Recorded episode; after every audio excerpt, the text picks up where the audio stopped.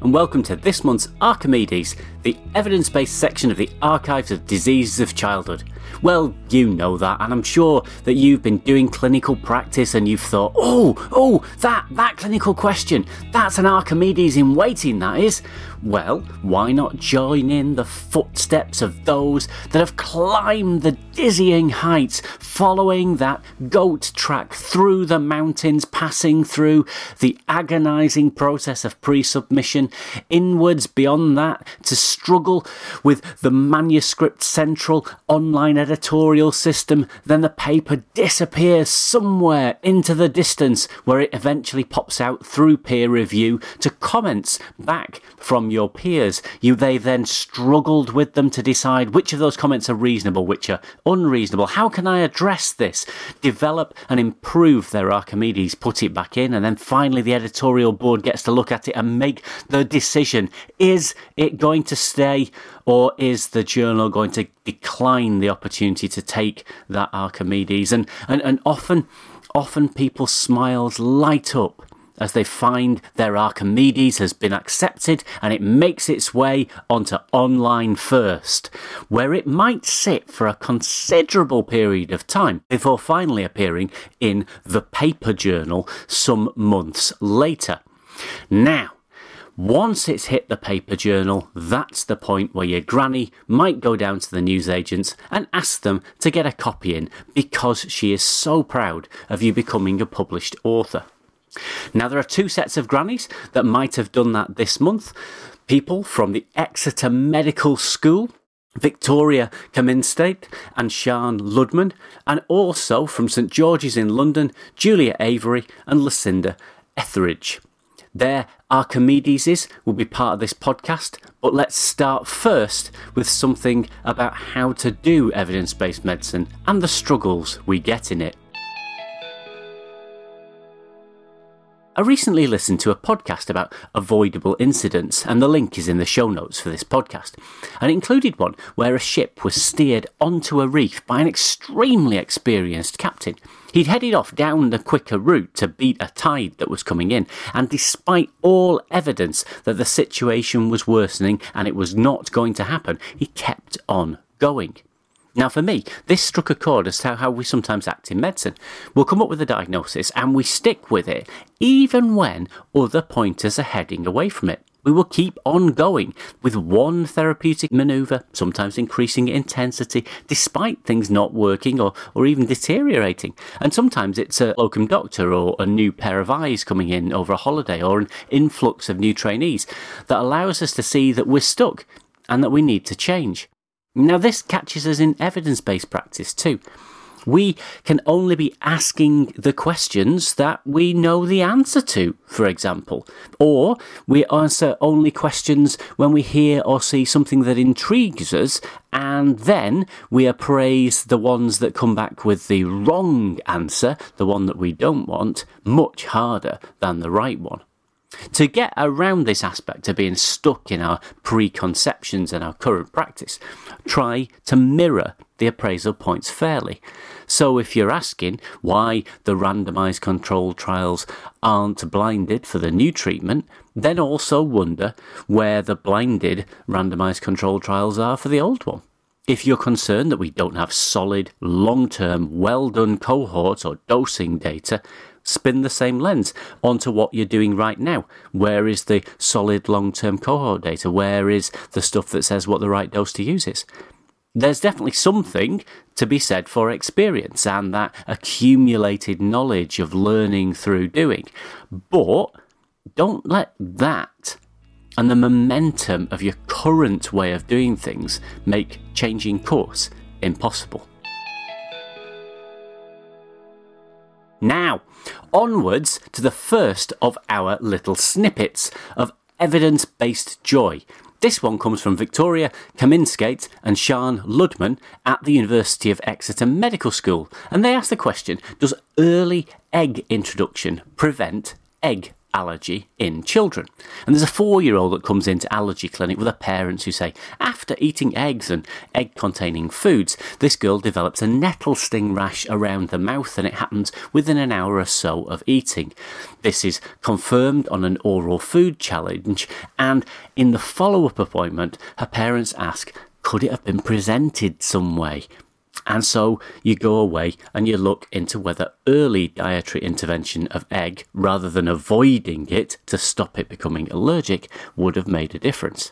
Now, this is a question that has been analysed extensively, and the group went away and they looked at a whole range of places, including for systematic reviews and primary studies. Over 320 potentials were looked at and came down to six randomised controlled trials. These range in size from 86 or so patients all the way up to 1300 or so, so a decent sized body of evidence there.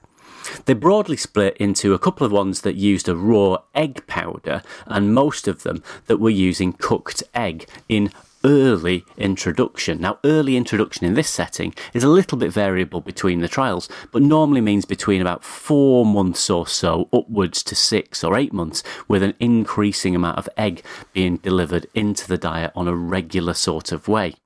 The raw egg powders were associated with worse allergies and safety events, and that's sort of gone out of the window. But the introduction of cooked egg uh, has been shown to reduce the number of children with allergic responses to egg later on at around the year or two years point in time. What is important to realise is that there is a difference between actual egg allergy, the, the sort of clinical phenomenon, and the scientific basis for it, where you're looking for a biomarker such as IgE mediated egg sensitization. Now, whilst these things are roughly correlated, they're not perfect. So, just changing sensitization levels in this sort of IgE way doesn't necessarily mean that you will change the allergy status and, and, and the other way around really you can change allergy status without having massively different levels of IgE sensitization. The bottom line from this group is that the introduction of cooked egg uh, into the diet can reduce the risk of allergy in infants. And this is a range of infants from sort of general population and high risk infants because of previous problems and, and atopic infants we know have greater risk of these sorts of allergies. The degree to which the egg has been processed does seem to affect outcomes. And so it's the raw egg that seems to make more problems and the cooked egg seems to make better. And then there's a sort of suggestion buried deep in some of these studies that it might be that you could look in advance at those infants that were at higher risk of problems. And, and, and, then maybe be more encouraging of introducing in that group rather than the other groups although that one is a lot weaker. And who you decide to encourage this for might be based more around a general sort of understanding that introducing cooked egg is a good thing to do Our other question this time comes from St George's in London, from Julia Avery and Lucinda Etheridge. And they ask a question around migraine. Migraine can be incredibly disabling, as many of you will have experienced yourselves, and to have chronic migraine can be really problematic. A 14 year old girl is seen in outpatients, and her dad, who's come with her, says that he's read that high dose magnesium will make a difference, and, and, and it's not included in any of the things that are being prescribed. And, and, and should, should she be on it now? Well, you're not really sure, it's not in the guidance, and not particularly something you'd heard about before. So you went away and looked at the evidence searching for studies that include these things, looking specifically in the adolescent population for magnesium and migraine, came back with a number of articles that could have been relevant, 64 or so with a, a strong paediatric filter on them, nine dragged out and looked at in detail, and of that, four of them got into this Archimedes report only one randomized controlled trial with 118 patients in it, and then three smallish cohorts ranging from 34 patients up to 160.